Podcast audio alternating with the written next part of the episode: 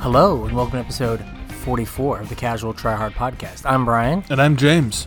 and we've got kind of a smorgasbord of stuff to talk about. Yeah, a little bit of everything. We've cleared up a mystery or two. We sure did. and We're going to get to that towards the end of the episode, I think. It's Monday, so Pioneer got changed an itty bitty bit. Like 20 minutes ago, right? Yeah. Thanks for waiting on us, uh, Wizards. Hot off the presses. Hot off the presses. Three days from now when I'm done editing it. Right. And um, then we have the Magic Fest and Pro Tour to talk about. Recap a little bit of uh, what we saw, our performance, what we Yeah. saw about the meta, what we think's going to happen in the future. Yeah. So uh, you can follow us on Twitter at Casual uh, Tripod. You can uh, follow. Uh, Brian has learned how to. Uh, I don't want to talk about myself in the third person there, but I have learned how to um, make an entire thread for a G, uh, for a GP Without and not breaking breaking it is great. Congratulations. That was the that was the big accomplishment of the weekend. You can also find us on Facebook at Casual Tryhard MTG. You can email us at show at casualtryhardmtg.com. And I don't know why I'm telling you this because you're listening to us already, but you can find us anywhere you can find podcasts. Pretty much, if you like hear this and or like I listen to my podcast on whatever app, Yep. tell us and I will try to put it on whatever app that is. I think we're on all of I them. think we, I feel like we are, Yep. but there might be some like crazy Ukrainian like you know Yeah, who app knows? that I don't know about Yeah, in the gulag. somewhere. yeah, exactly. Okay, so we're gonna talk. We're gonna start with Pioneer because Yep. that's like the hottest news. Real quick. So it's Monday, so they made a ban and they Yep. banned Veil of Summer. That's weird, right? It is weird. So on the way back from the GP yesterday, Yep. we were I was going through there was a Pioneer deck dump and the format just seems like it's powered down modern. Yeah, kind of, And- sort of. It's just a bunch of decks trying to like out aggro each other and just run past each other. Yeah, there's nobody interacting with anything. Yeah, because I don't think anyone knows how yet. Yeah. And I think Mono Black won the Mono Black aggro won the weekend event. Yeah, and that deck can't be good. and then there's like like I think like three or four of the the rest of the top eight were like some sort of gr- mono green basically or mono Yeah. green splash blue stumpy deck Yeah. Super weird. and there's a lot of green like the format is really heavy green a com- it's a combination of green ramp decks that are just going way over the top Yeah. and these green aggressive like stompy strategies. So Wizards thought that green was overrepresented, and so they wanted to remove Veil of Summer to see if that I guess led to more interaction. Yeah, I don't know. That's a weird card to ban. It is. I mean, I think just the problem of like in the ramp shells, like Yeah. like cool, you're you're a control player, and you're like three mana counter it, and they're just like Veil, and you're Yeah. like, well, I lost the game, or like you're they're like you're like Fatal Push, and they're like Veil, save my elf, and you're like two for one, and feel sad, and you probably lost the game. Yeah, I mean, I get it. It's kind of awkward. It just seems like if that was the goal was to kind of neuter these either ramp or big mana or just stompy strategies, like I don't know, Veil seems like a half measure. Yeah, it seems like they're trying to like work around the edges and not Yeah. go after maybe Nykthos Yeah. or some other card that is enabling that strategy. Mm-hmm. But the cards that enable it are like elves. Yeah, And like Yeah, I'm you not can't sure. you can't ban like Llanowar Elf and, Lan- and Elvish Mystic. right. Mm-hmm. Like that and then that just looks like weird. So I think they're trying to figure out a way to like get more not green decks in the format Mm-hmm. without just like banning green decks. So it's like a delicate balance Yeah, and I don't know if if this is going to help. Mm-hmm. Or it might just be the exact same metagame with you know a few more things getting countered. yeah, So that's the pioneer thing. It just doesn't seem like it's going to do a whole lot. yeah. And like, I'm not really one to talk either because I really don't have a whole lot of experience with this format. I've looked at some of the deck list dumps, and basically, my experience in the format has been what we've discussed on the podcast so far. Um, hopefully this week I get to play some Pioneer finally now that the Grand Prix is over. And uh, I think we got an event we're going to try and go to next weekend. Yeah, So- I, I I have I have ideas. Okay. They might be bad, but I have ideas. I, I was going through old red green ramp lists, and I found a forgotten card that's probably really good in this format. Yeah, what's that? Kozilek's return. Oh yeah. Everyone's just playing mana dorks and like the decks are like red green ramp into goblin rabble master or mono green like elves and you're just like Kozilek's return you Right. cast a rare spell cast a giant Eldrazi Kozilek's return you again Yeah. good luck Yeah. so that card might be good Yeah, I mean, we also kind of talked on the way home a little bit about the uh, the Sultai deck, like the mid range deck Yeah. that I want to play, and how one of the changes I made to the deck was to move a uh, Golgari Charm in, kind of for the same reasons. Cleans Yeah. up a lot of those little goblin tokens, cleans up a bunch of elves. yeah it just makes it so you have ways to like catch back up if they do stick something Yeah, so Magic Fest Richmond yeah, So we'll talk Magic Fest, and I think we'll also talk maybe the the Pro Tour Mythic Championship. Mythic Championship. Yep. Sorry, a little bit here. So we went in. Uh, we both kind of made our deck choices with the idea that the format would be oh oh go time Yep, all Oko all the time.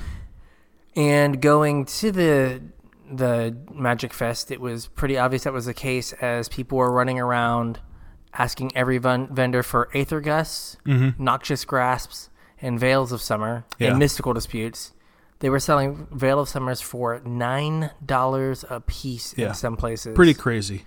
yeah, We're going to uh, touch on this in a future episode, but uh, just a helpful hint when you show up to a big event like this, have your deck with you. don't make it so you're having to run around and get like gouged. Yeah. or you know if you're like i think i i don't know what my 15th sideboard card is i have a bunch of options bring the options Yeah, bring them all. The vendors typically don't carry like commons and uncommons. so, if they you're- have them they're Yeah. charging you an arm and a leg for them Right. they're only buying them they're buying them for like two dollars so they can sell them for nine Right. i saw uh, someone buy like three veil of summers and another card and the guy was like it's $34 and the guy went what he's like the veils are eight apiece and he paid for it because Yeah. He had to have 'em. he had to have them yeah so don't be that person Yeah. So the Mythic Championship had a, uh nice uh, meta game Oh, yeah. breakdown. In, in Very the words nice. of Frank Cos- Carson, it was 69% of the decks had an Oko in them. Nice. Nice. So either an Oko in the main or the side. So Right. it broke down to the Simic and Sultai food lists, Yep. Bant food, It was Sultai Sacrifice. Sultai sacrifice, which is like the cat witch's oven Yeah. engine with Oko. Yep. And then uh, Sultai Flash, right? Or Simic Flash. Simic Flash had them in the sideboard. Yeah. And so that was about 70% of the metagame. Yep. The day two metagame breakdown was about the same. The Actually, the food decks went up in metagame share. Yeah. The uh, Magic Fest, there was no day one metagame, Yeah, I didn't see anything. but the day two metagame was about 40 to 45% uh, s- food. yeah. And we kind of have a theory about that too, right? Yeah, so I heard I heard multiple people say this. Yeah. Or saw it in tweets where so everyone who basically didn't do well at the Pro Tour or a lot of them Yeah. just registered for the ma- uh, the GP. Mm-hmm. So there were about 200 people that didn't day to the Pro Tour. That were playing in a GP. They were playing in the GP. It was a small GP too, so the Yeah, uh, it was- the average quality of player for this GP was Pretty high. pretty high. So it was it was like 560, 570 players. I haven't found the exact number. We did some like uh, pairings math. I would say probably 100 to 150 of them were pro tour players, Yeah. and a lot of them were like, I played Oko at the pro tour. And I don't want to play it anymore. I don't want to play it anymore. I didn't have any fun. yeah. So I had Justin Sakanek beside me round four, and he said, "Yeah, I played food, but it wasn't fun, so I decided to play this." He was on Jeskai Cavalier Fires, Yeah. and he top eight of the tournament. Sweet. Uh, yeah, we had we had a slightly divergent path. Yeah. So I went uh, five, two, and one. The one was brutal. yeah, it was pretty brutal. I showed up for the very end of it. Yeah, I could um, see the life draining out of your face. Yes, and um, so I got a feature match, Mm-hmm. but it was a feature match that there was no coverage for. They took a picture of me, and then 20 minutes after my match, said who won. Yep. Uh, so if a tree falls in the woods and nobody hears it, I still got. I was at table nine and round two, Yeah. and I got a feature match. That's, that's all. That's what I'm going to tell my grandchildren. Uh, uh, Papa, one day I showed up with a deck. Uh, we don't know to call it. Is it counterburn tempo? Somewhere in between the two, a Yeah, it's little the, bit of both. it's the deck I tweeted out and tweeted out a cyborg guide for. And I said all I wanted to do was play against food decks. Yep. Uh, I went 3 and 0 against anyone who had an Oko in their deck. Any blue green deck. I drew against Jeskai Planeswalker Fires. Yeah. My opponent uh, cast Fae of Wishes like seven times Yeah. You said he kept going back in in, his sideboard. in one and was just, I don't know what I'm going to get. And uh, I needed one more turn to kill him. I think Yeah. he would not have gone through his deck, so his sideboard so many times I would have got there. yep. Uh, and then he got snippy with me for he had an Ugin and a Chandra, and I had to figure out how to not die. Right. And he's like, "We have three minutes left." I'm like, "G- "Give me a second here, dude. I've been just doing a lot of like land go." um, so I drew round. Uh, that was round five. Yeah, I think So, so. yeah, so played food one, then played my worst matchup in the room, which was red black sacrifice, Ouch. back to back rounds. Yeah. We ended up two and two, and was gonna have to ride the lightning. Then drew, and then won my next three matches. Mhm. So it was a little sad. Yeah. I had a pretty similar experience. Ended up five and three. One lost lost one lost one, I think. Something like that. Yeah. So it was um trim was fine. Like I was happy with my deck choice. Like Yeah. it did exactly what I thought it would do. I knew I had a hole against red black Right. and I think the problem is is there's not a flexible enough like piece of like artifact removal to deal with witch's oven. You think that's the problem's the oven? Yeah, like you can deal with everything else. It's the fact that the cat just comes back. Yeah. And so like if there was an abrade in the format where you would have like that Well you have spyglass. Yes, uh, yeah. I guess I didn't play Spyglass. Maybe Yeah. maybe that's what I needed to do was play Spyglass and like not worry so much about the like blue white matchup, which is also not great. Well, right, but that helps you there too. Yeah, I guess it turns off a Planeswalker, Yeah. but um, yeah. So that was the only thing that that I may have wanted to do differently. Mm-hmm.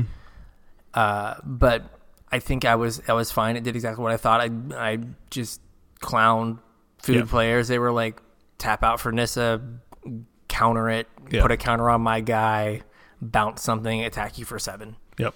Right. And it was exactly what was supposed to happen. And I got a few people where I just like slammed a dragon and attacked them and they were like, You have a dragon. I'm like, I do.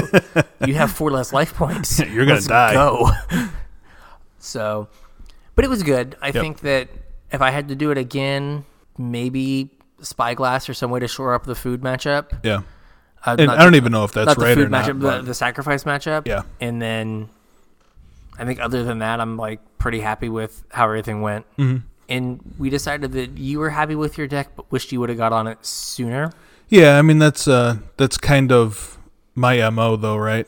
Is I'm always finding a deck last minute. Yeah. Yeah, this deck was very me. I wish I had found it sooner. I did lose to Oko Oko or I didn't lose to Oko, I lost to Nissa and Nissa and the mirror. Now the mirror was a weird one. I was not expecting to see the mirror because this is kind of like a fringy deck Yeah. and I had never played it. So, like thinking back on it, it took me until the third game to figure out that the whole game was about Mayhem Devil. Yeah. Had I figured that out right off the rip, maybe that round would have gone a little differently. Who knows? It's kind of too late to tell at this point. But yeah, we're gonna go into uh, some more of my thoughts about the um, like the meta in general in a little bit here, and that kind of will roll back into my deck decisions when we talk about that. So the like we said, so that was kind of our experience. Yep. The Mythic Championship, the way they have it set up is there's the big hall for the main like GP Magic Fest thing, and then like they have I had like I don't know seventy five to like eighty five percent of the wall that separate that splits the convention center in half, Yeah.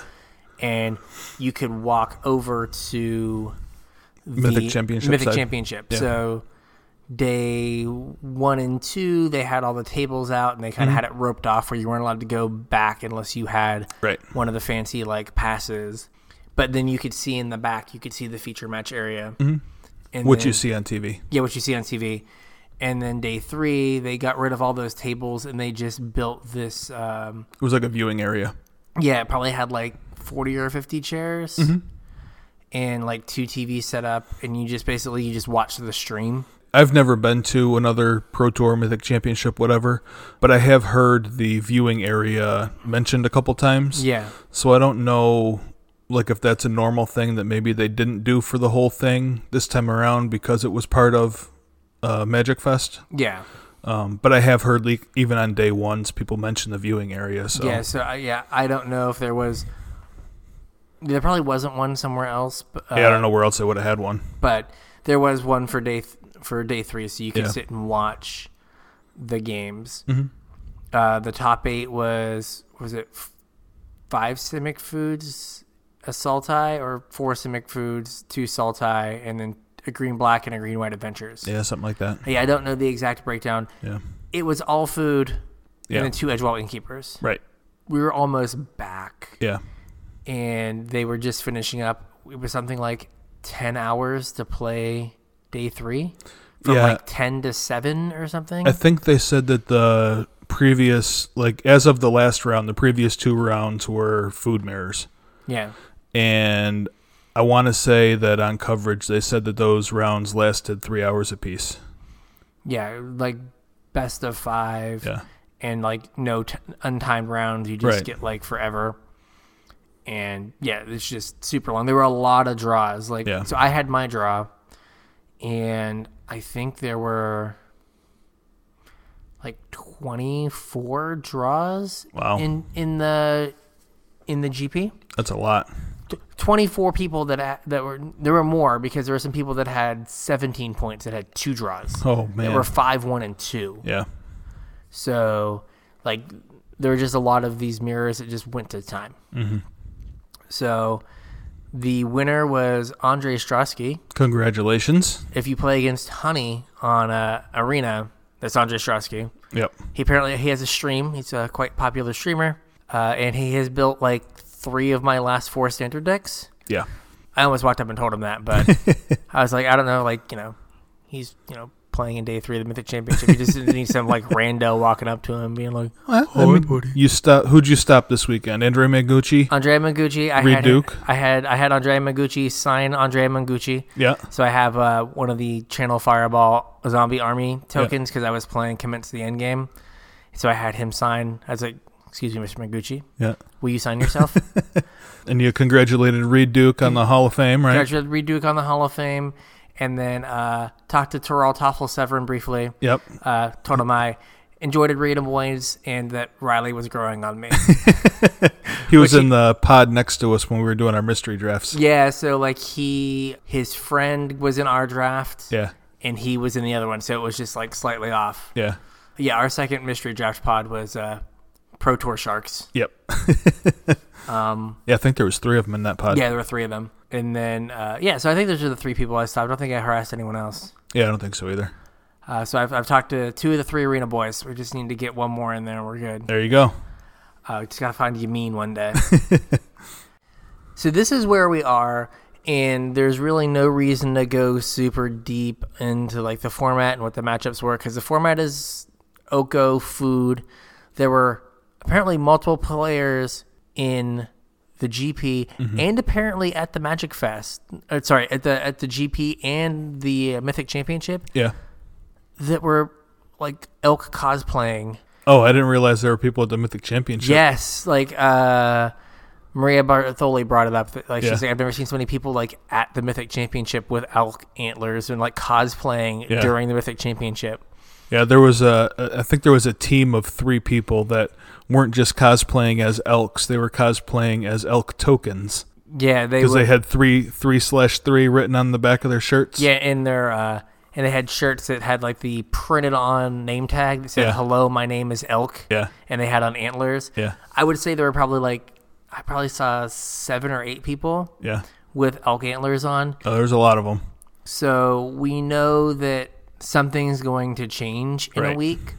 And it's just a question of what, but the format can't continue as it is. So there's no reason to like do some deep dive and be like, well, what's the best build? Yeah, that'd be a waste of everybody's time. It's Uh, all going to be different in exactly seven days from right now. Yeah.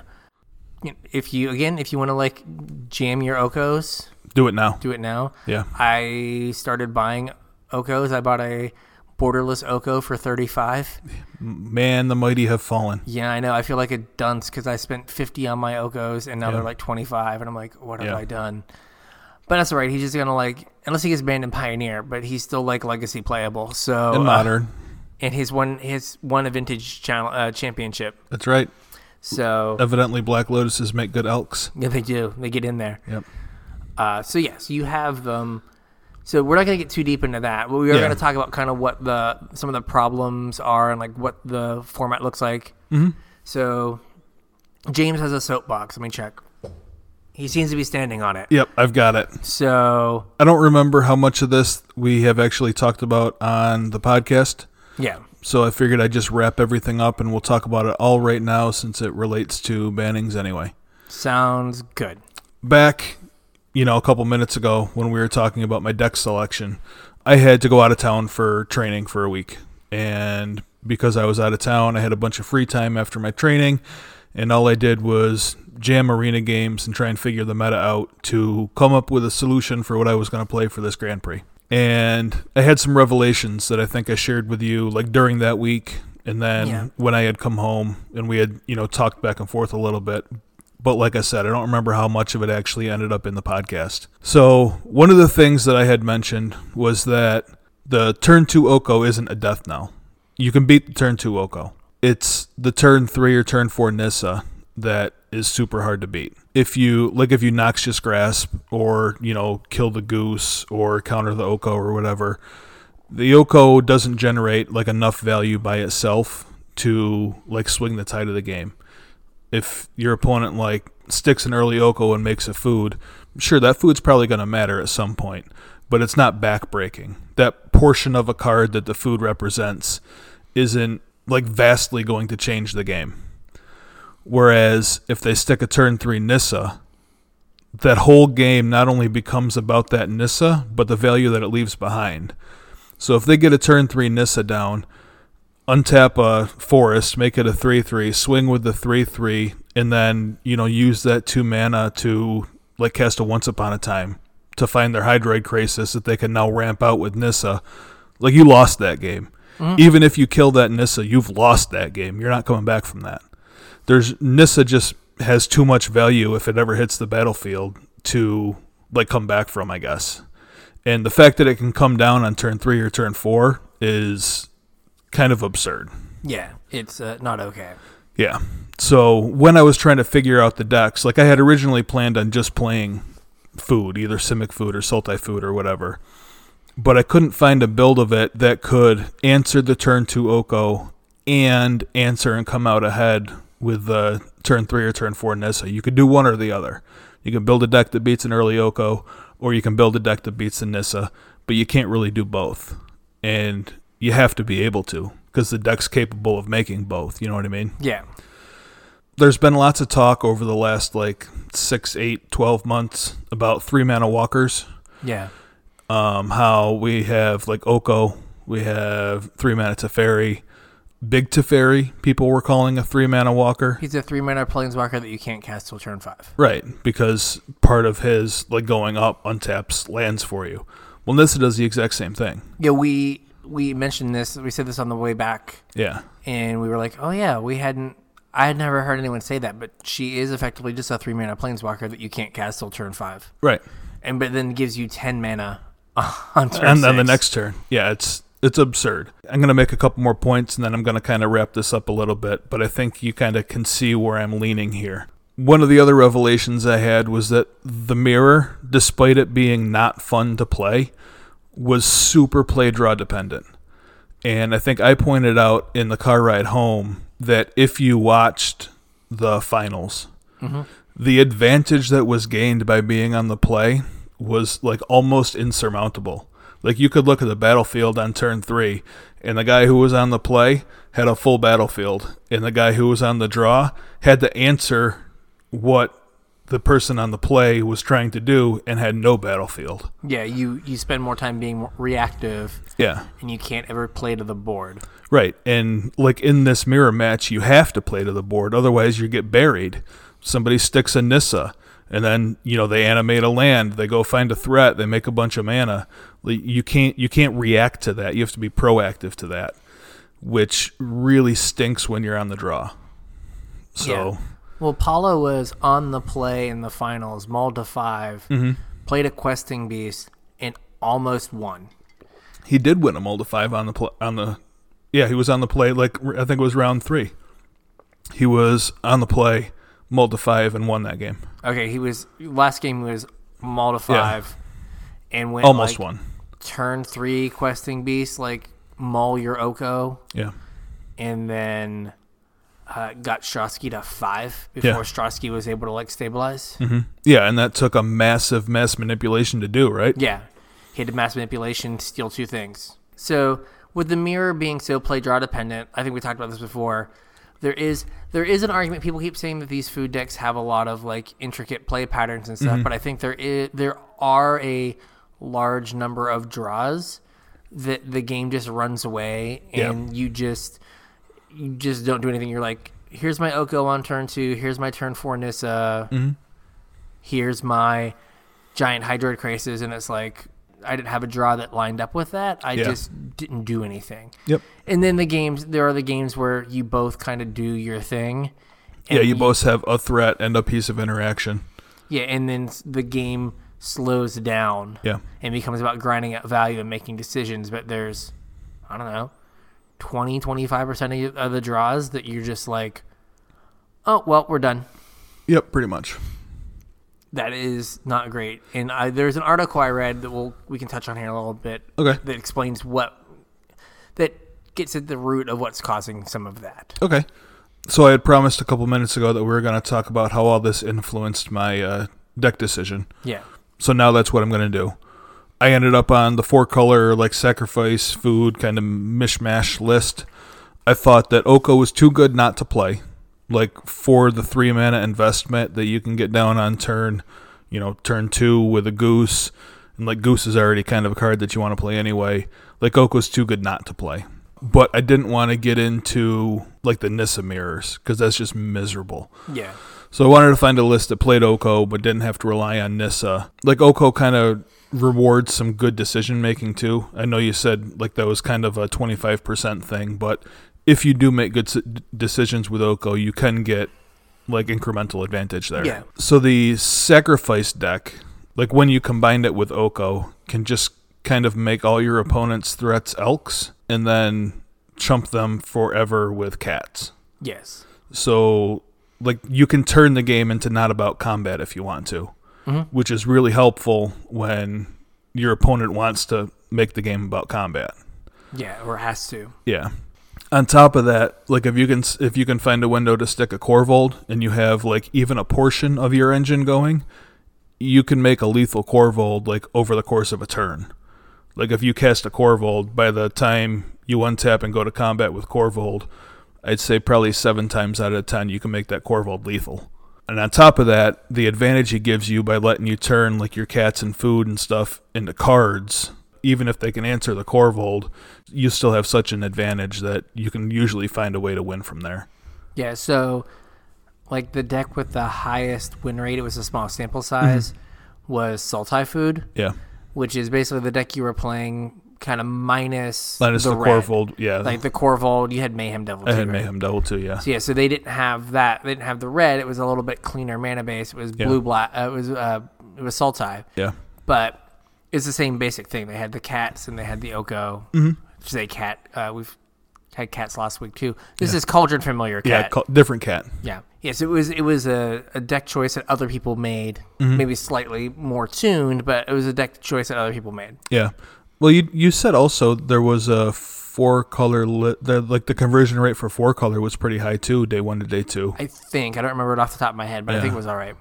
The other thing that like kind of influenced my decision to play this deck is I had just mentioned the engine, but there's a whole bunch of engine cards that work really well together without really needing to assemble any specific pieces of them.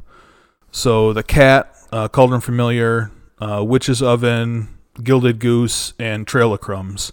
Like if you can assemble like any just about any two pieces of that engine, except for I guess cat and no no even cat and trail of crumbs works. Yeah, if you can assemble like basically any two pieces of that engine, you're just going to get a huge advantage over the course of like two turns without really any extra investment. Yeah.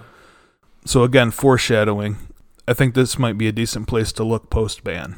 Yeah. We talked about this a little bit on the trip also. it depends on what is banned. Right. But yes, Yep. it could be it could be a reasonable place to start. Yep. I guess I'll throw this in here now. So I read an article by Zvi Mauschwitz, There you go. who he just has like a a WordPress page that he like occasionally sends stuff out. Okay. And He is uh, like one of the greatest minds Magic has had. yeah, he's like an old school like deck builder. I don't know if he's in the Hall of Fame or not. I think he is. I think he is. he's and he's in the Hall of Fame for being like, known as like just a great deck builder. Yeah.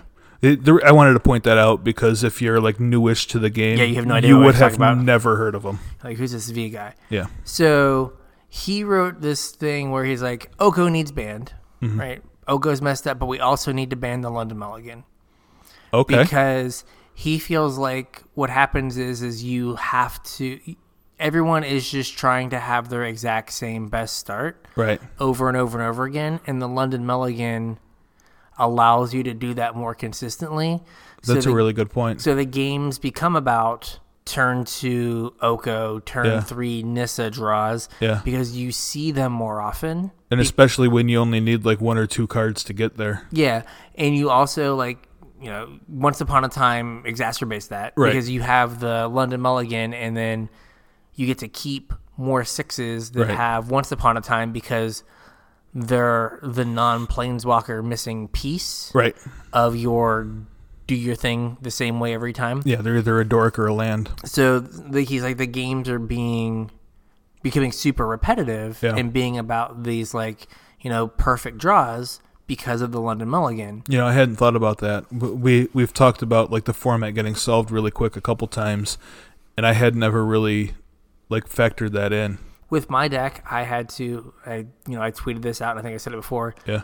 In the blind, I ha- would have to take perfectly functional hands And put them I would back. put them back because I had to have some way to interact with turn two Oko, turn three Nissa. Yeah.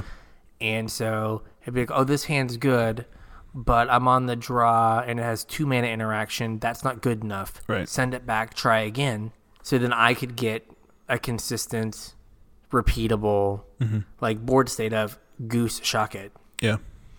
And like that is a weird place to be that you have good hands that you have to mulligan because you know your opponent Right. is going to do the exact same thing every game Yeah. you're like, oh well, they're gonna have Forest Goose, mm-hmm. so I have to have a way to interact with Forest Goose, Right.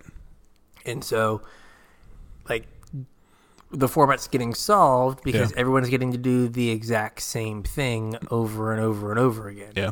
His argument was like keep the London Mulligan for limited, but, Mm-hmm. But then go do, back go to back to like the the old Vancouver. Vancouver Mulligan, Makes sense.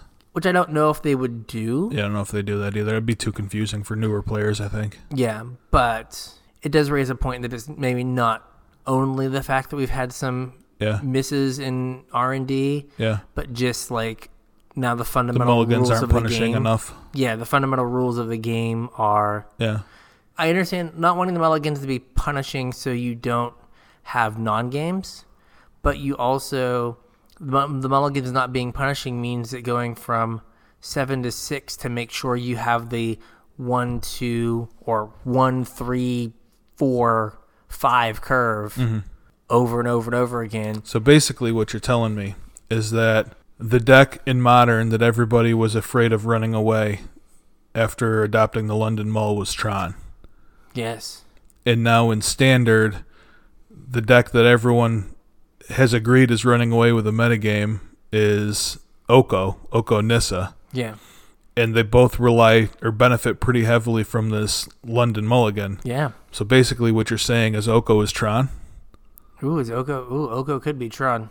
I mean, it kind of is, right? Yeah, it it's is a big en- mana deck. It is enemy number one. Yeah. But I mean, even think about like in Pioneer right now, the Yeah. the decks that everyone's complaining about are the green decks. Yeah.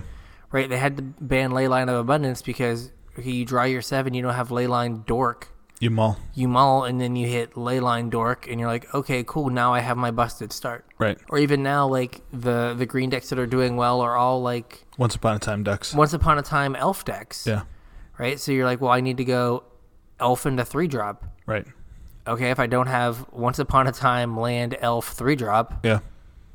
I just mulligan and I'm going to get some combination of those things. Yeah, you were rattling off. I I don't remember if it was a PTQ deck or a I think, yeah. it's Like challenge deck that was yeah. just like elves and then Legion War Boss, Goblin Rabble Master, just Yeah. like these broken three drops. So it was all elves and three drops. the- it was eight elves, eight of the red f- three drops that Yeah. make a goblin that attacks yeah.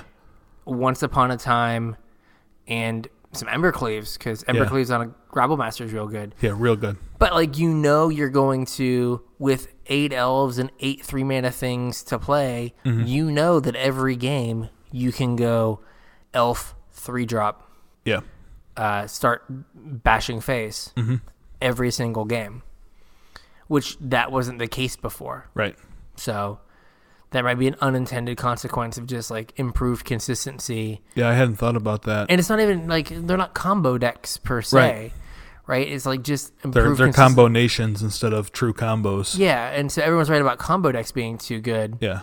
and it's more just these like Synergy decks. synergy like ramp decks. Yeah. like I've got to get from one to one to 3 Mm-hmm. Just a thought, like. yeah. There may it, I'd there- like to see some data on that. How how much did you mull this weekend? Did you ever do you like when you're keeping track of your life and like your rounds and what you're playing against? Do you ever write down if you mull again or not? Sometimes, uh, I think I mulligan. I don't know, like five or six times, but they were for the most part.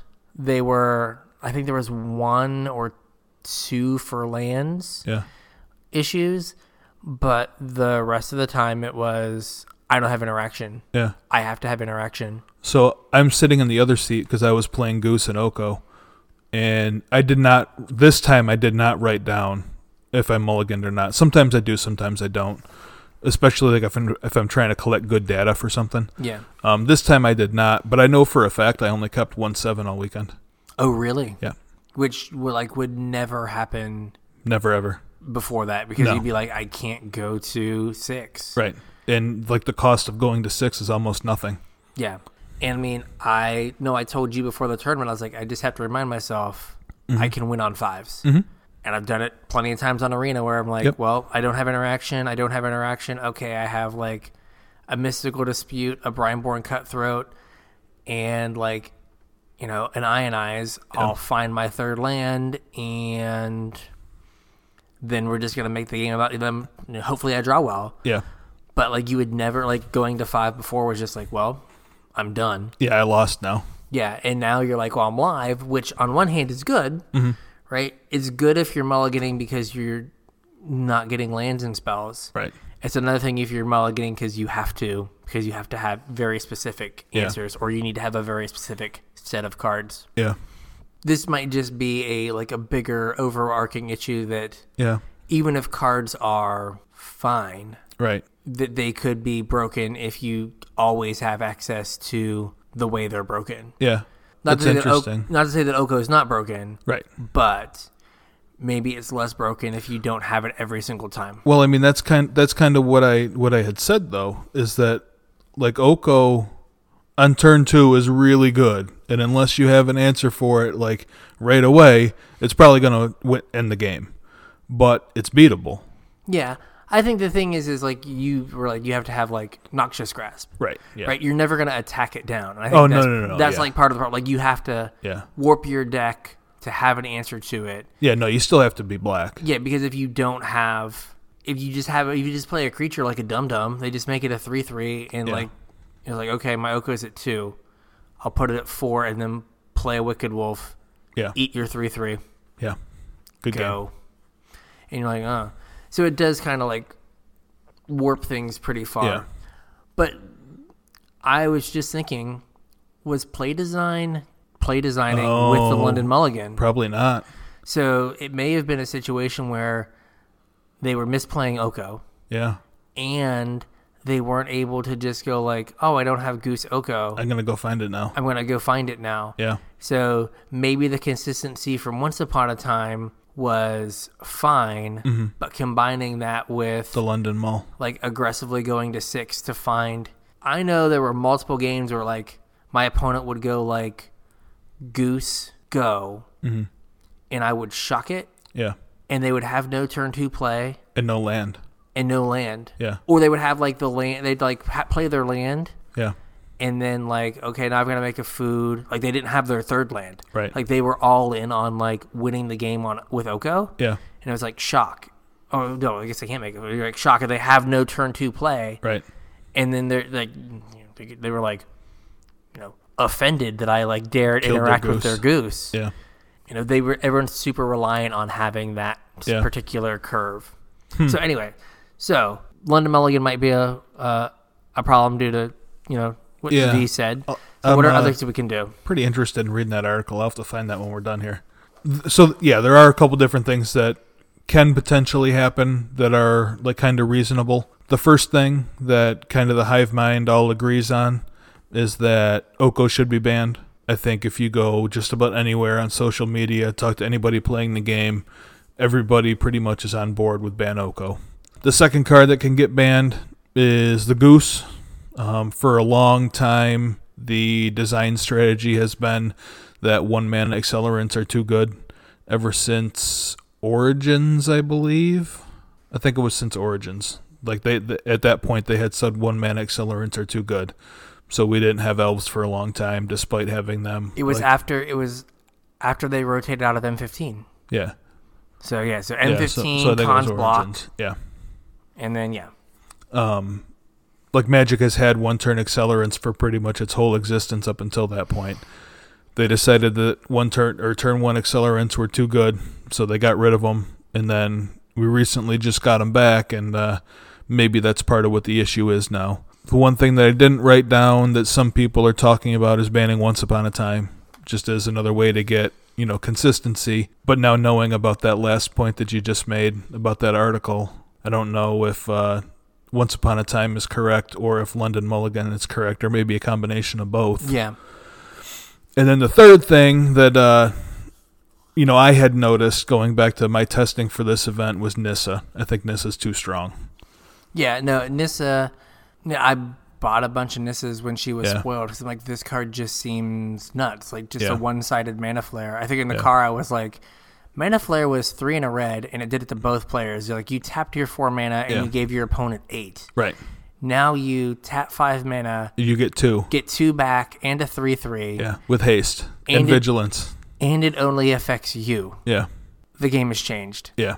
right? And you know, the number of times on coverage they were like, "Well, if like he untaps with Anissa, the game's over." Right. Like you can't let your opponent untap with Anissa, Mm-hmm. mm and it's like yeah, you can't let ever un- let anyone ever untap with Anissa. Like Right. the the Yeah, the whole game will game, end. the whole game is kill that Nissa this turn, Yeah. and if you don't, is usually over. Mm-hmm. Now I did race a few Nissas, but. Super hard to do, though. super hard to do. Yeah, I think the the it's Banoko. Mm-hmm. I think the options are Banoko, the like, and then the Goose Nissa Yeah. ban, and then if they just want to like take a sledgehammer to green, it's I think Oko Nissa yeah. because like if you leave Nissa around, like the green decks probably just slot Teferi into that slot, Oh, yeah. Yeah. They and then just, you just played Nissa and Hydroticrasis. Like that's just going to be a Yep. deck Mass until it rotates manipulation. out. Yeah, Yep. mass manipulation. Maybe play a little more interaction Yep. because you have some like white cards and you play like a Deputy of Detention or something to eat other Hydroticrasis. Mm-hmm. Yeah. Yeah. Kind of like the deck that was around before Oko. yeah. Yeah. So like those are like the only options that I think they they have like those kind of combinations because if you don't like I think just like green is going to be like busted Oppressive. going forward Yeah. and like I don't know what they have in the next format I, I have no idea. but Green was really good in Theros last time we were there. I think we talked about this before like it just seems like green gets everything. everything, and like there's just not a hole Yeah. in green card in in green as a color. Right. And Veil of Summer is too good for Pioneer. Yeah. Still a okay for standard For now. for now. So we'll see. Would they like they wouldn't ban Veil? Like that would just be like dumb. Like it doesn't do anything. It depends. Like Veil's too contingent on what the format looks like. Like that's why I really didn't understand the ban and pioneer, because like Veil's only good if, you know, blue and black spells are good. Yeah. if blue and black, black spells aren't good, then Veil's not good. And like right now in Pioneer, Green spells are good. green spells are good, not blue and black spells. So I don't I don't understand why they hit Veil and Pioneer. And the same thing's gonna go for Standard. Like unless blue and black spells are really good, Veil's not good. Yeah. So we're talking about banning things, Yep. and there's some mitigating factors as to what may or may not be banned. The first is the calendar. Yeah. So the scheduled ban date of November 18th Mm-hmm. is nine days before deck list for Mythic Championship 7. That's right. That is the, your third Mythic Championship in like eight weeks. Yeah. You can I hope only you have liked s- this Oko standard because you get to watch a lot of it. get to watch a lot of it. And Eric Froelic's like, well, it's not fair to people competing in that event that they only have nine days to prepare. Yeah. And it's like, well, they all have nine days. Yeah. All of them. All of them. Everyone has the same nine days. Also, going to like banning uh, in the calendar. Did you see the tweet Aaron Forsyth Syth sent out? No. He sent out a poll. Okay. Should we do bans ad hoc at more regular scheduled intervals? Uh, or I forget what the other option was.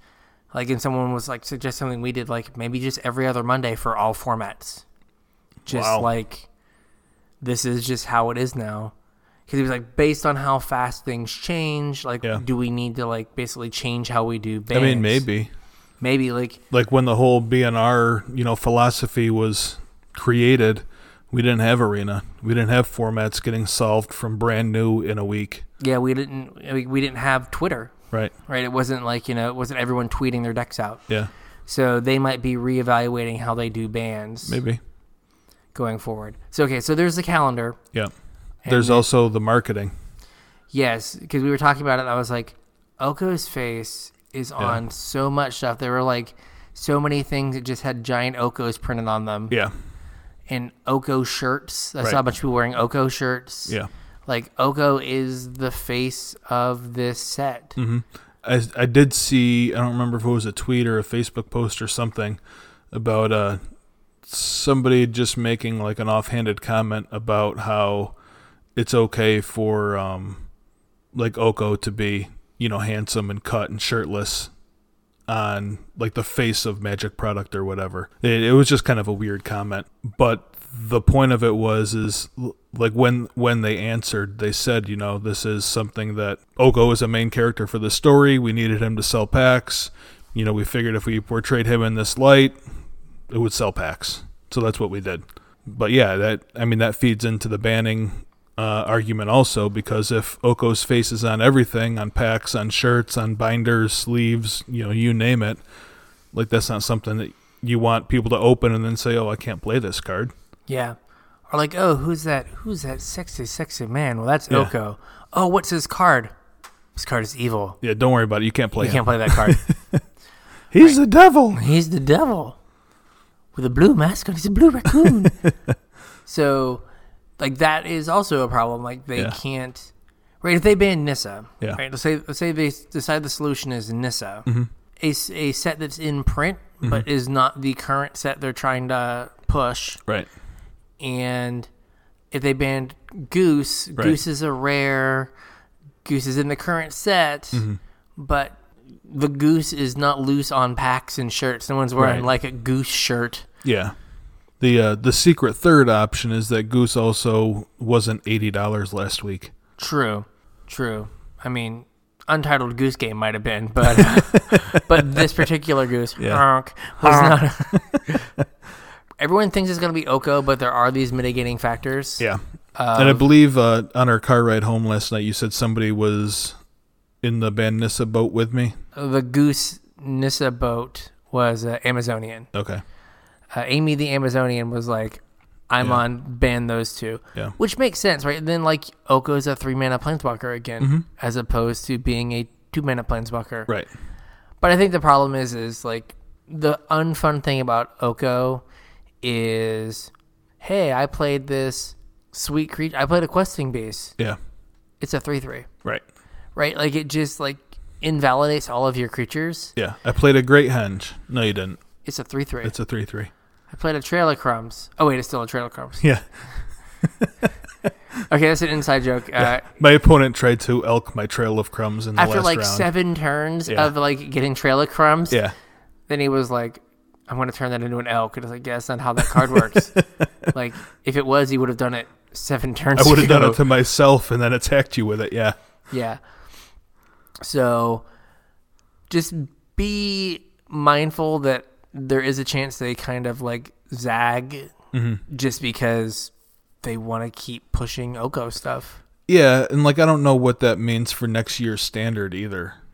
Yeah, that's something we talk about too. Like getting rid of Oko or Nissa means that's a knob that's getting turned that was not being turned during R and D. Yeah.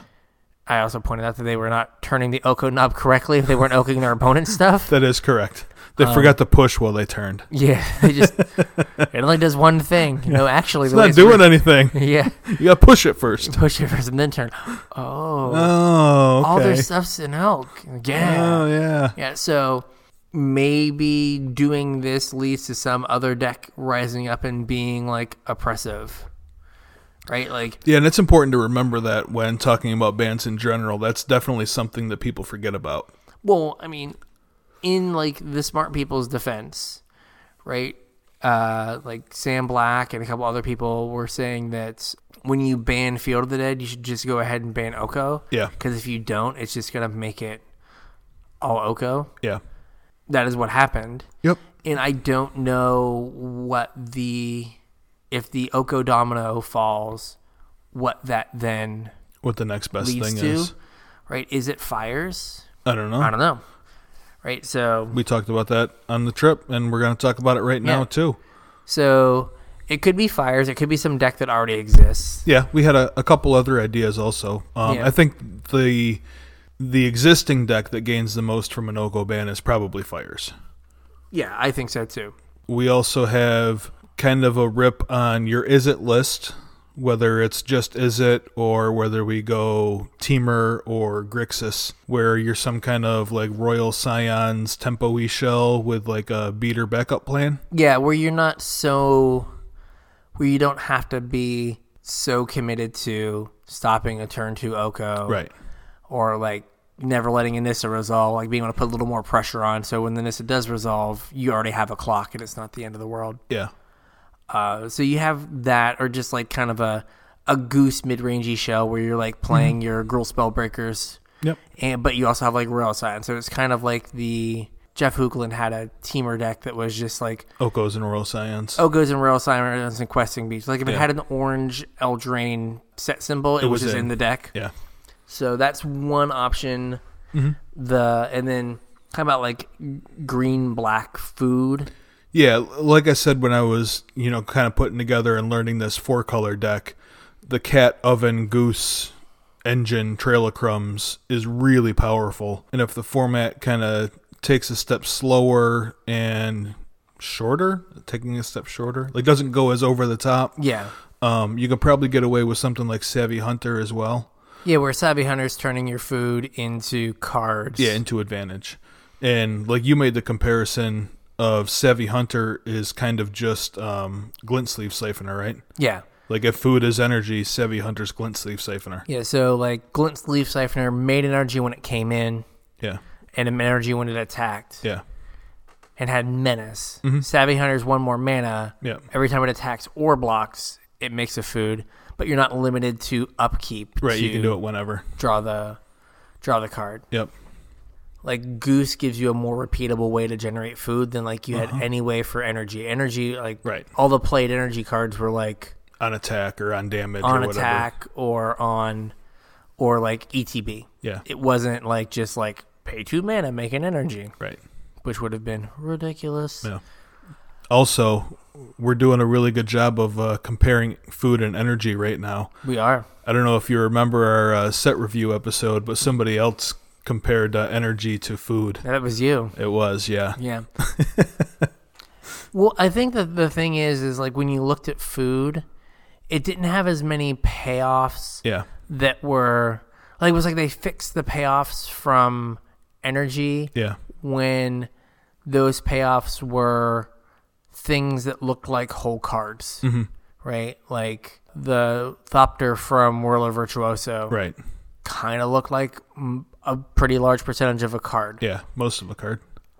And right with everything being ETB make energy, Yeah. the energy was free, Mm-hmm.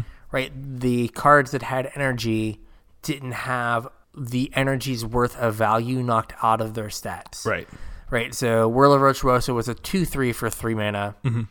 Maybe it should have been a 2 2 for 3 mana. Right. Uh, Rogue Or two, Refiner. three for four mana. Yeah. Rogue Refiner was a 3 2 that drew a card and gave you 2 energy For three mana. for 3 mana. It probably either should not have drawn you the card, Yeah. should have given you like 1 energy, Yeah. or should have been like a 2 1 Yeah. for Or a one, two.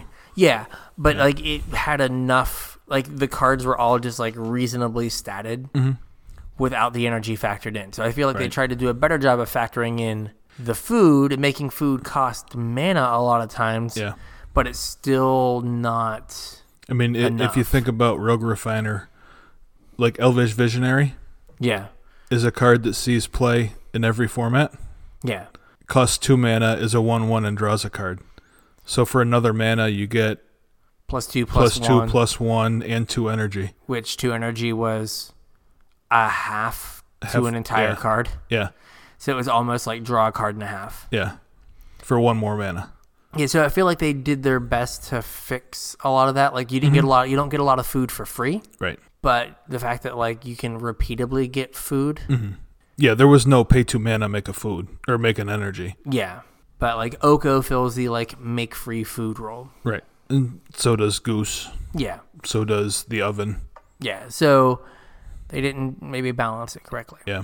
Okay, so that is where standard might be. So play your Okos this weekend, and then uh, see what happens on Monday because they can't let this happen. They can't let this tournament happen again in three weeks. No, absolutely Like- not.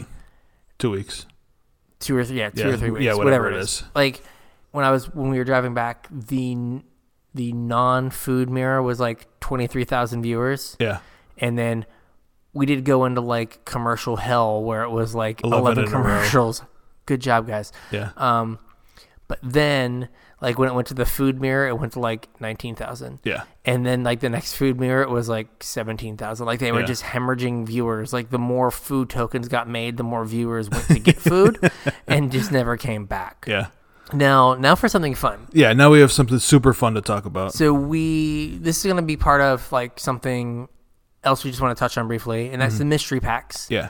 And we just wanted to say like after like you know jamming a bunch of arena Yeah. or playing your you know your grand prix or your tournament or your big tournament whatever it's fun to just like play magic for fun Yeah. Turn your brain off a little bit.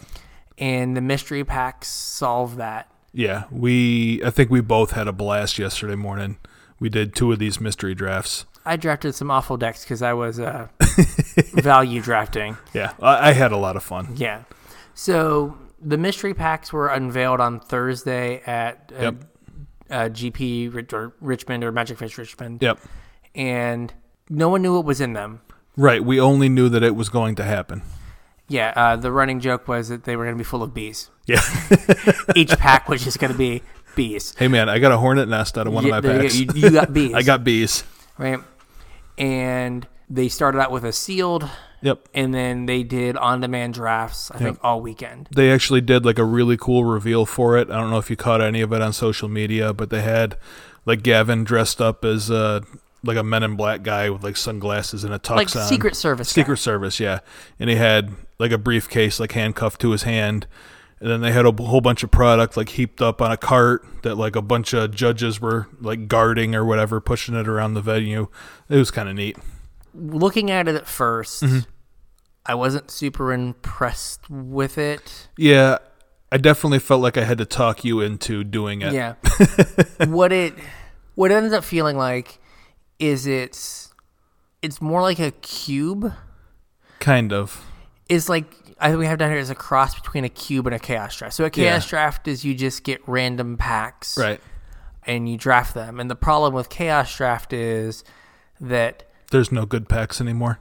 well, there's no good packs. Well, th- see that that's the argument that most chaos drafters use, though, is that they would rather chaos draft because they want to open an Urza's Legacy pack and they want to open a Mirrodin pack, oh, but well, like I- those packs don't exist So anymore. I was going to say Oh. that the problem with uh, with um, chaos draft is the themes don't carry Oh, across yeah, yeah. sets. yeah, that also. So you open your Mirrodin pack and you take your busted like cares about artifacts rare Yeah. or cares or card that was busted in Mirrodin yeah, and then you see like hot soup as like as an as an artifact and you're like well this card's god awful but i need artifacts hot soup coming through. right that's an actual real card in 15 people That's the flavor text on it too. yeah right so you so like the the themes don't line up Yeah, this is more like cube because they've curated yeah, the cards so yeah. They you definitely can- put like archetypes in. there are archetypes but unlike a cube that is usually what is it 540 Yeah, for a cube. This set is a lot of cards, s- somewhere. just under two thousand. the the count is weird though. Yeah, So like when if it comes to your store, right. If you're playing it at your LGS, the set is like 121 cards different than if you play it at a Magic Fest. yeah, the set's like sixteen or seventeen hundred. Yeah, the, the base set itself, I believe, is 1694. Okay. And then if you play it at a Magic Fest, there is also 121 playtest cards. And if you play it at your LGS, there will be 121 foil cards in the playtest card slot instead. But those 121 cards will be cards that are not in Oh, they're not in base release. set. Okay.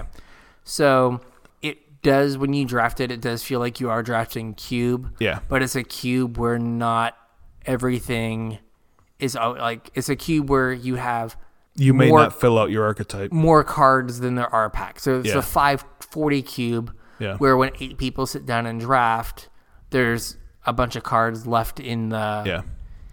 in the in the box as opposed to a cube that's like 360 Mm-hmm. which all the cards are in the the draft pool. Right. You said playtest cards. So what these were the thing that was unique and what train wrecked all my drafts. Uh, these were also the things that everybody was excited about, and I think have caused the most volatility also. So, yeah, in the convention edition packs, so like what you would play at a Magic Fest, I think they said it's going to be at PAX East. Yeah. Um, I think there was one more convention they said it was going to be at. So Magic Fest Columbus is the next one you can do this at. okay. I do believe because the the Sao Paulo and the interna- some of the international ones they can't get the packs there through customs in time. Oh, okay. That stinks. Yeah, Yeah, so in these convention edition packs, there are in one of the slots in the pack there is they're calling it a test card or a play test card or something along those lines. And it looks like if you've ever seen a picture of Wizards playtest cards, that's what it looks like. They have printed a sticker on the card. Like so instead of looking at the artwork on the text box, it looks like a sticker of some 5-year-old's artwork in a text box yes, and these cards they're not really normal magic cards they do really weird things like i said they have five year old artwork by five year old he means artwork drawn by a five year old. yeah yeah yeah not like that Yeah. was done five years ago And so what these were is they went around wizards and they said design a card. yep Hey Bob in accounting, design a card. yep Hey Sue, design a card. yep and so they all got to like design a card and so some of them are joke cards yeah like you got to be kind of in tune to get the joke there's like the golgari something it's three green black for a flying vigilance Yeah. creature and that goes back to the great designer search Yeah. where when you had to take a quiz and get like Right. all the questions right and it was like what color pair most likely is most likely to have a flying vigilant creature Yeah. for three mana mana And one of the choices was not blue white. yeah So you had to pick whatever other color pair fit. And like, I guess it turned out that the answer they were looking for was Golgari, but that's not what like anybody put down because that's not something that Golgari gets to do traditionally. yeah and their argument was well green gets vigilance Yeah. and black gets flying so Yeah. of course Yeah. so they made a, a three green black Right. Kind Sarah of as a Angel. joke. Yeah. Uh, and then there's like it's a blue red hybrid card called How to Keep an Is It Mage Busy, and it Yeah. just says put this card back in your hand, Yep. and so so you can just keep casting it over and over and over again and accomplishing nothing. Yep. There's a couple things. There's a couple cards that turn you into a planeswalker. Yeah, that's kind of kind of unique. So the uh, the thing with these cards is that they're different from uncards. They're different from silver border cards. What that's kind of the first thing that people compared them all to was silver border cards. Uh, Wizards came out and says these are not silver border cards. Silver bordered cards are cards that don't work within normal magic rules these cards all work within normal magic rules. So they could all potentially be like printed in some form or another on a real magic card. Yeah, Now, whether they're joke cards or whether they're um, like rejected playtest cards or whether they're cards with a mechanic that they actually want feedback on, like Wizards has said, all of those three things are possible. So maybe someday you might see how to keep an Is It Mage busy. uh, there was the one I had, which is the name of the card was Terminus backwards.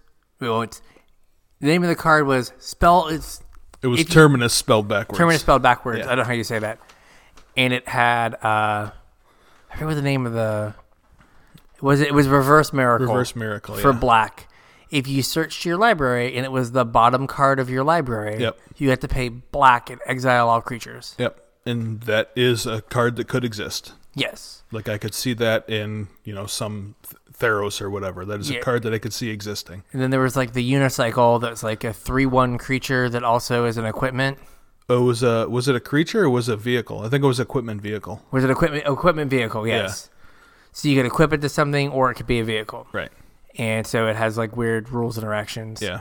So I train wrecked all my drafts because I just drafted every one of those that came to me. Yeah. Yeah. You got a lot of them. I ended up with 22. Whew. I think that in, so there were what, 24 packs Yeah. Oh. opened in our two drafts. Yep. I ended up with 22 of the playtest cards. I got 12 in the first draft and 10 in the second. That's pretty good. So, like, I pretty much got all of them. Well, no, there's 24 packs in one draft. 24 packs, so 48 total. Yeah. So I got half You got of half the of 'em. half of them. Good job. Yeah. I don't know if any of them are going to be worth anything, but it's also just a thing that you're not going to be able to get very often. Yeah, and I don't know. Like obviously they're not going to do this forever. No. so I don't I don't know how long they're gonna they're gonna have them for. Saying that, this is like definitely a unique experience that if you have the ha- the chance of doing, you should do it. Yeah, Uh, even if you, it's like at your LGS, Yeah. they haven't said, did they say what? I guess there's not an MSRP anymore. No. There are valuable cards in the set, but the Yeah. way the set is set up is there's no rarities. Kind of. It's like weird. Explain. All right. So every pack has 15 slots in it. Okay. 15 different cards. There's going to be two commons or uncommons from each color. So two red, two blue, two black, two white, two green. There's going to be two commons or uncommons that are either going to be an artifact or a land. There's one rare or mythic from M15 forward, so the new frame. And there's going to be one card of any rarity pre M15, like with the old frame. Yeah. so if you don't know how to tell the cards apart, they actually use the old card files. Yeah. So they look exactly like the old cards, except for there is a small planeswalker symbol in the bottom left-hand corner. Right. And that's how you can tell if it's the reprint card or the Right. original. Yep. Because like I opened a carpet of flowers. Yeah. And, it, looks, exactly carpet of like in a flowers. carpet of flowers Yeah. with the original art and everything. Yeah. Um, So on top of that, there's also in the convention edition, you'll get one play test card, or in like the local game store edition, you'll get one foil card. But for every slot in the pack, it comes from its own 121 card sheet. So there's 221 or there's yeah, there's two 121 card sheets for the red common uncommon slot Okay. one for each of them. There's two 121 card sheets for the green common uncommon slot. When you like break that all down, you have an equal chance of getting any specific rare or mythic from your, you know, rare mythic slot as you do any specific common or uncommon. Okay. So you would have a 1 in 121 chance of opening a lightning bolt off of the lightning bolt sheet. It's the same chance you'd have of op- 1 in 121 of opening the mana crypt off of the rare mythic sheet. Okay. Now you say this, but there were some collation issues. There were multiple Ye- times that you yeah. got packs. You saw two identical packs. We were in the same Yeah. pods. I apparently wasn't paying attention, but you saw two identical packs. Yeah, I don't know if they were crossed- exactly identical, but I know that there was at least four cards in the same four cards in the pack that was the same from our first draft to our second and there draft. were multiple stories about people opening the exact same pack Yeah. uh, in their sealed pool. They had two of the same pack. Yeah. Like I think Ryan Overturf had two soul rings. Yeah. Somebody else had two mana vaults. Yeah.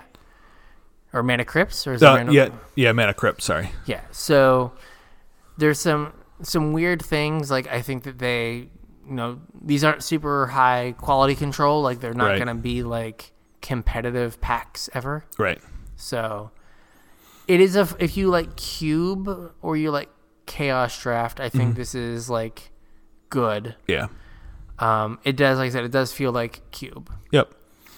it's a definitely a neat palette cleanser, something different when for when you're kind of burnt out on whatever format you're playing. Yeah. I don't know did they say when it's going to come to stores? Uh, March 13th, I think they said. Okay, so until then, the only place you can do it is at a Magic Fest in your area, Yep. unless you live in Sao Paulo. Right. Then I'm sorry. You Yeah, should sorry. have come to Richmond. Hey, get on your get on your plane.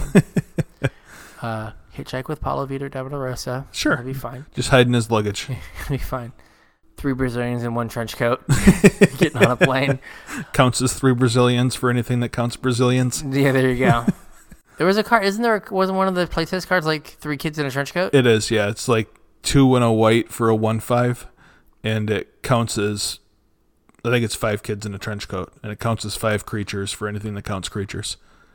There we go. Yep. Impact tremors. Impact Tremors. Boom. Five you. That was the mystery draft. Yep. It is less of a mystery now. I think if you go on Scryfall, Mm-hmm. they have all of the playtest cards figured out by now. Yeah, they had an uncut sheet hung at the event hall, so I'm Yeah. assuming people have taken pictures and you know put the cards in databases all over the place. Yeah, so they exist. You Yep. can find them. I know Goldfish has a couple like they haven't actually made the set, but they do have there's a couple people that have like imported the card file into Goldfish like as a deck list. Gotcha. So you can search for that and see like all all the cards in you it. know, Yeah. 16, 1700 cards, whatever. Supposedly the EV on it's really good. I heard somebody had calculated the EV based off of goldfish, and just in the two slots where you could potentially get a rare mythic, Mm-hmm. you were looking at an EV of like eight dollars per slot. Wow. Okay. So like that's forgetting about any valuable commons or uncommons from the other, you Other know, rest of it, prices, and not counting the test print card Yeah. which some of them I've seen for between forty and eighty dollars. I should probably look and see what, how much the ones I have are Yeah, because I have a lot of them. yeah, Yeah, a guy in our uh, our last draft was uh, three guys who day two'd the Pro Tour. yeah, And they were super spiky about this like fun yeah. dumb format. And the one guy, like partway through the draft, someone was oh, like, "Oh!" At the end of the draft, someone was like, "Yeah, those white cards are worth like seven dollars a piece. Yeah. And he was like, What? And I'm just like got my pile of white cards. I'm like, Yes, excellent. Yeah, we got them. I got all all days. Yep. So we're gonna cycle back to serious magic for winners. Serious Ragic for a minute. serious magic. That's right. Serious Ragic? Yeah, you said serious magic. You sounded Mm-hmm. like Scooby Doo. You should edit that out. I don't know. All right. It's Scoot- there forever now. Scooby Carson's pretty good. Ruh-roh. Rutro. Um, speaking of Rutro, Yeah. our arena data arena arena was drunk. It needed to go home. Yeah, I don't know what happened, man. So I was like, yeah, I had looked at the arena data because we got back last night, kind of like seven, but I just had didn't feel like sitting down and doing it. Yeah. Uh, I was palate cleansing myself more with playing some Dum Dum Arena Oh, Omniscient did- drafts. Okay, you did. 'em- You haven't done the uh, Oko's Madness or I haven't whatever. done Oko's Madness yet, so Oh, it's so bad. is it bad? Oh, it's so bad. Did you get your Bone Crusher Giant? No, I played one game and I don't know if I can do another one. So Oko's Momir Madness is its Momir, Right. but all your creatures have power and toughness three three. on top of that, mana cost doesn't matter. What? Yeah. So you just like play a one. You just like you just make one drops.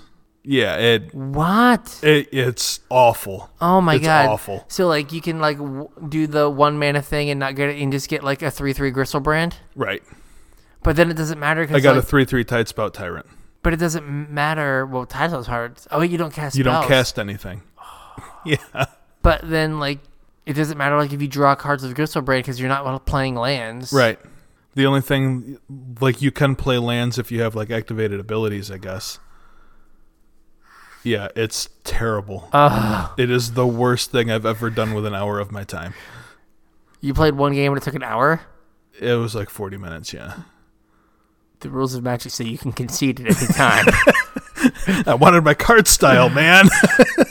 yeah, uh, Bow Crusher Diet's pretty deep up the list of card styles. You gotta win like four or five. yeah.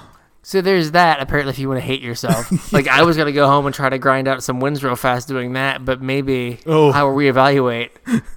We'll do one after we wrap up here. Oh, God. Um, I hadn't looked at the arena data, and I was like, well, Yeah. I'll look. I don't even know how many games we had. And so I went and I looked, and our data is super wonky. It is Yeah. It is from a different planet. So we've been living on planet Oko, Right. and Arena is on planet Noko. Like, Yeah. Planet Mono Red? Like 12% Mono Red? yeah, so uh, all of our data is from gold. I played some, and then uh, Steve uh, Steve McGee played a whole bunch. Yeah, thanks, buddy. You really helped us out this week. Yeah, so we ended up with 63 games. Yeah. in the old uh, uh, data sheet, and Simic and Soul Typhoon was somehow five percent of the gold metagame, Unbelievable. That's like Makes- 65% less than the MC. and like thirty-five or forty percent less than the uh, GP. Yeah. So I don't know if people were like, you know what? Gentleman's agreement, no Oko. Yeah, I don't want to play this, so I'm not going to. But yeah, it just was like seemingly shadow banned Yeah. from uh, from arena. You know what that means. What? It's a great time to play Oko. It's a great exactly. No Because one, nothing can beat it. no one's expecting it. I mean, I guess mono red was the most played deck, and then there was uh, like green black slash Jund Adventures, which I think these Yeah. decks have just kind of settled on being green black now. Yeah. But then we had just giant like thirty five percent off meta, and like our on meta stuff, like we had a bunch of stuff. Yeah. Like we had one, two, three, four, five, six, seven, eight, nine, ten, eleven. Like eleven of the thirteen decks we listed Yeah. were played were played against. Right.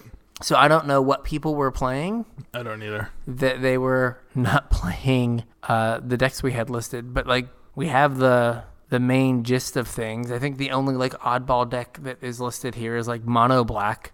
That's just because I went through a phase where like I just played against mono black over and over and over again, Yeah.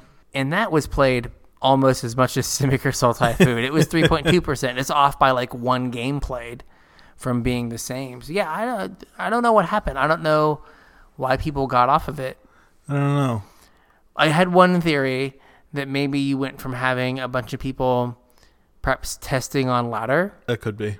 and then they stopped testing. So then all those like spiky food decks went away. But I don't, I wouldn't expect for them to be at gold Yeah. unless they dumped a bunch of money into like a secret like Offshore account. yeah. Well, I mean, you know, mag- you know, uh, LSV's secret Magic Online account, right? I heard he had one. I don't know what it is. It's M Bison Okay. because he tweeted out that he was testing and played against someone from his team Yeah. who was not on a not on a secret account and was like, "Hey, so what are you doing with this deck?" "Oh yeah, I'm thinking about playing this at the Pro Tour." And it was like, "Oh, I probably shouldn't have told you that." not realizing it was LSV's secret account. so like that was just like tweeted and put up, put up just that that exchange. That's pretty good. Like so now you know my secret account. So if you play against M. Dot Bison, that is Also LSV. that was also LSV. So yeah, I don't know where they all went. It's super Yeah. weird. So basically, all the decks that you thought were good, no one played on Arena. Right. So Hop on and crush some nerds. yeah, hop on to crushing people for like a week Yep. until they make it all go away. Yeah. So yeah, I think that's everything I wanted to talk about. A lot of information to get through. A lot It of feels information. long. Yeah. We have a feeling that standard is uh, well, no one's going to care about standard here in Yeah. a little while. Yep. So we're going to probably do two things going forward. We're Mm-hmm. going to probably shift a little bit more to pioneer. Yeah, I'm pretty pretty excited to finally get a chance to jump into the format a little bit and it's something new that people want to hear about. Yeah, so we're, we're going to shift to Pioneer, and we also haven't forgot about uh, the request for like how to play like in paper. Yeah. And I think that when we were driving to the Magic Fest, uh, and while we we're at the Magic Fest, I think the way we're going to approach it is bigger than just yeah. how do you like communicate in like a paper game Mm-hmm. so it might end up being like kind of a multi part where it might be like you know 20 minutes of three or four episodes as Yeah. opposed to an hour and 20 minute single episode Right. we'll see how it works out yeah, but, we'll see how it breaks up. but i think we want to start with like what are the things you need to like have Like before you- physicalities. yeah the Yeah. physical things you need to have before you leave your house yeah. kind of deal and like where to get those things Mm-hmm. and all that stuff so that you can go in and like be ready to Play your F and M. play your F and M, your first F and M, and Yep. like, like know what you're doing. Yep. So I was like, because we are talking about, it, I said this is like way bigger because there's so much stuff that since we've been playing since Yeah. you know I w- I've been playing on and off since I was like 15 Yeah. and I'm not 15 anymore. No, me neither. And so, like things that like the things that you did when you were starting out and you had to figure out, now you just take for granted. Mm-hmm. So it's like thinking about all those little things. Yep. We'll try and recap them and present them in a way where they're easily digestible and findable. Yeah. So we'll do our best. Yep. Uh, so look out for that. I think that as standard slows down, like wouldn't this MC or yeah the MC 7 I guess is right at the beginning of like December or something. Yeah. I don't know if anyone's gonna care about it. I don't really care about it. and, Already? And I know afterwards, it's like around the holidays, and no one cares about magic. Yep. And then Theros happens. And so. then Theros happens. So like New Year's Day or January second, they'll start Theros spoilers yeah, I think they usually give us one thing on Christmas. on Christmas, and then they usually start like right after New Year's. yeah. So no one's gonna care. So Yeah. we'll we'll give you some quality content of what you can do with your Christmas money. Yeah, Or you know, if we get started early enough, you can ask Santa or your wife to, to buy you stuff. Santa Claus, wife, same deal. shh, don't ruin it for them. What are you talking about? Like Santa, like Santa Claus typically doesn't come to old people like us. It's like our That's wives true. or girlfriends. That's true. For our younger listeners, Santa is more kid focused. I gotcha. So I'm just saying, like, Yep. no, I mean, I'm usually a good boy, so Santa does usually hook me up a little bit. so, like, I'm just saying. But yeah, so if you have things that you want to have us address in in that vein, Yeah, this is a great time this to is Mm-hmm. have a us great do time. our first big request was like communication, like basically how to work through a turn Yeah. in person. Yep. And we're gonna do that. Yeah, we were actually going to tack that onto an episode a couple weeks ago, but when I started writing it out, it was way too long to be tacked onto an episode. It was super long and it might not even like I don't think it's as in depth as like we might end up actually going on like everything you need to do. Yeah. So, right, like, you know, here, here, here's one you can do now.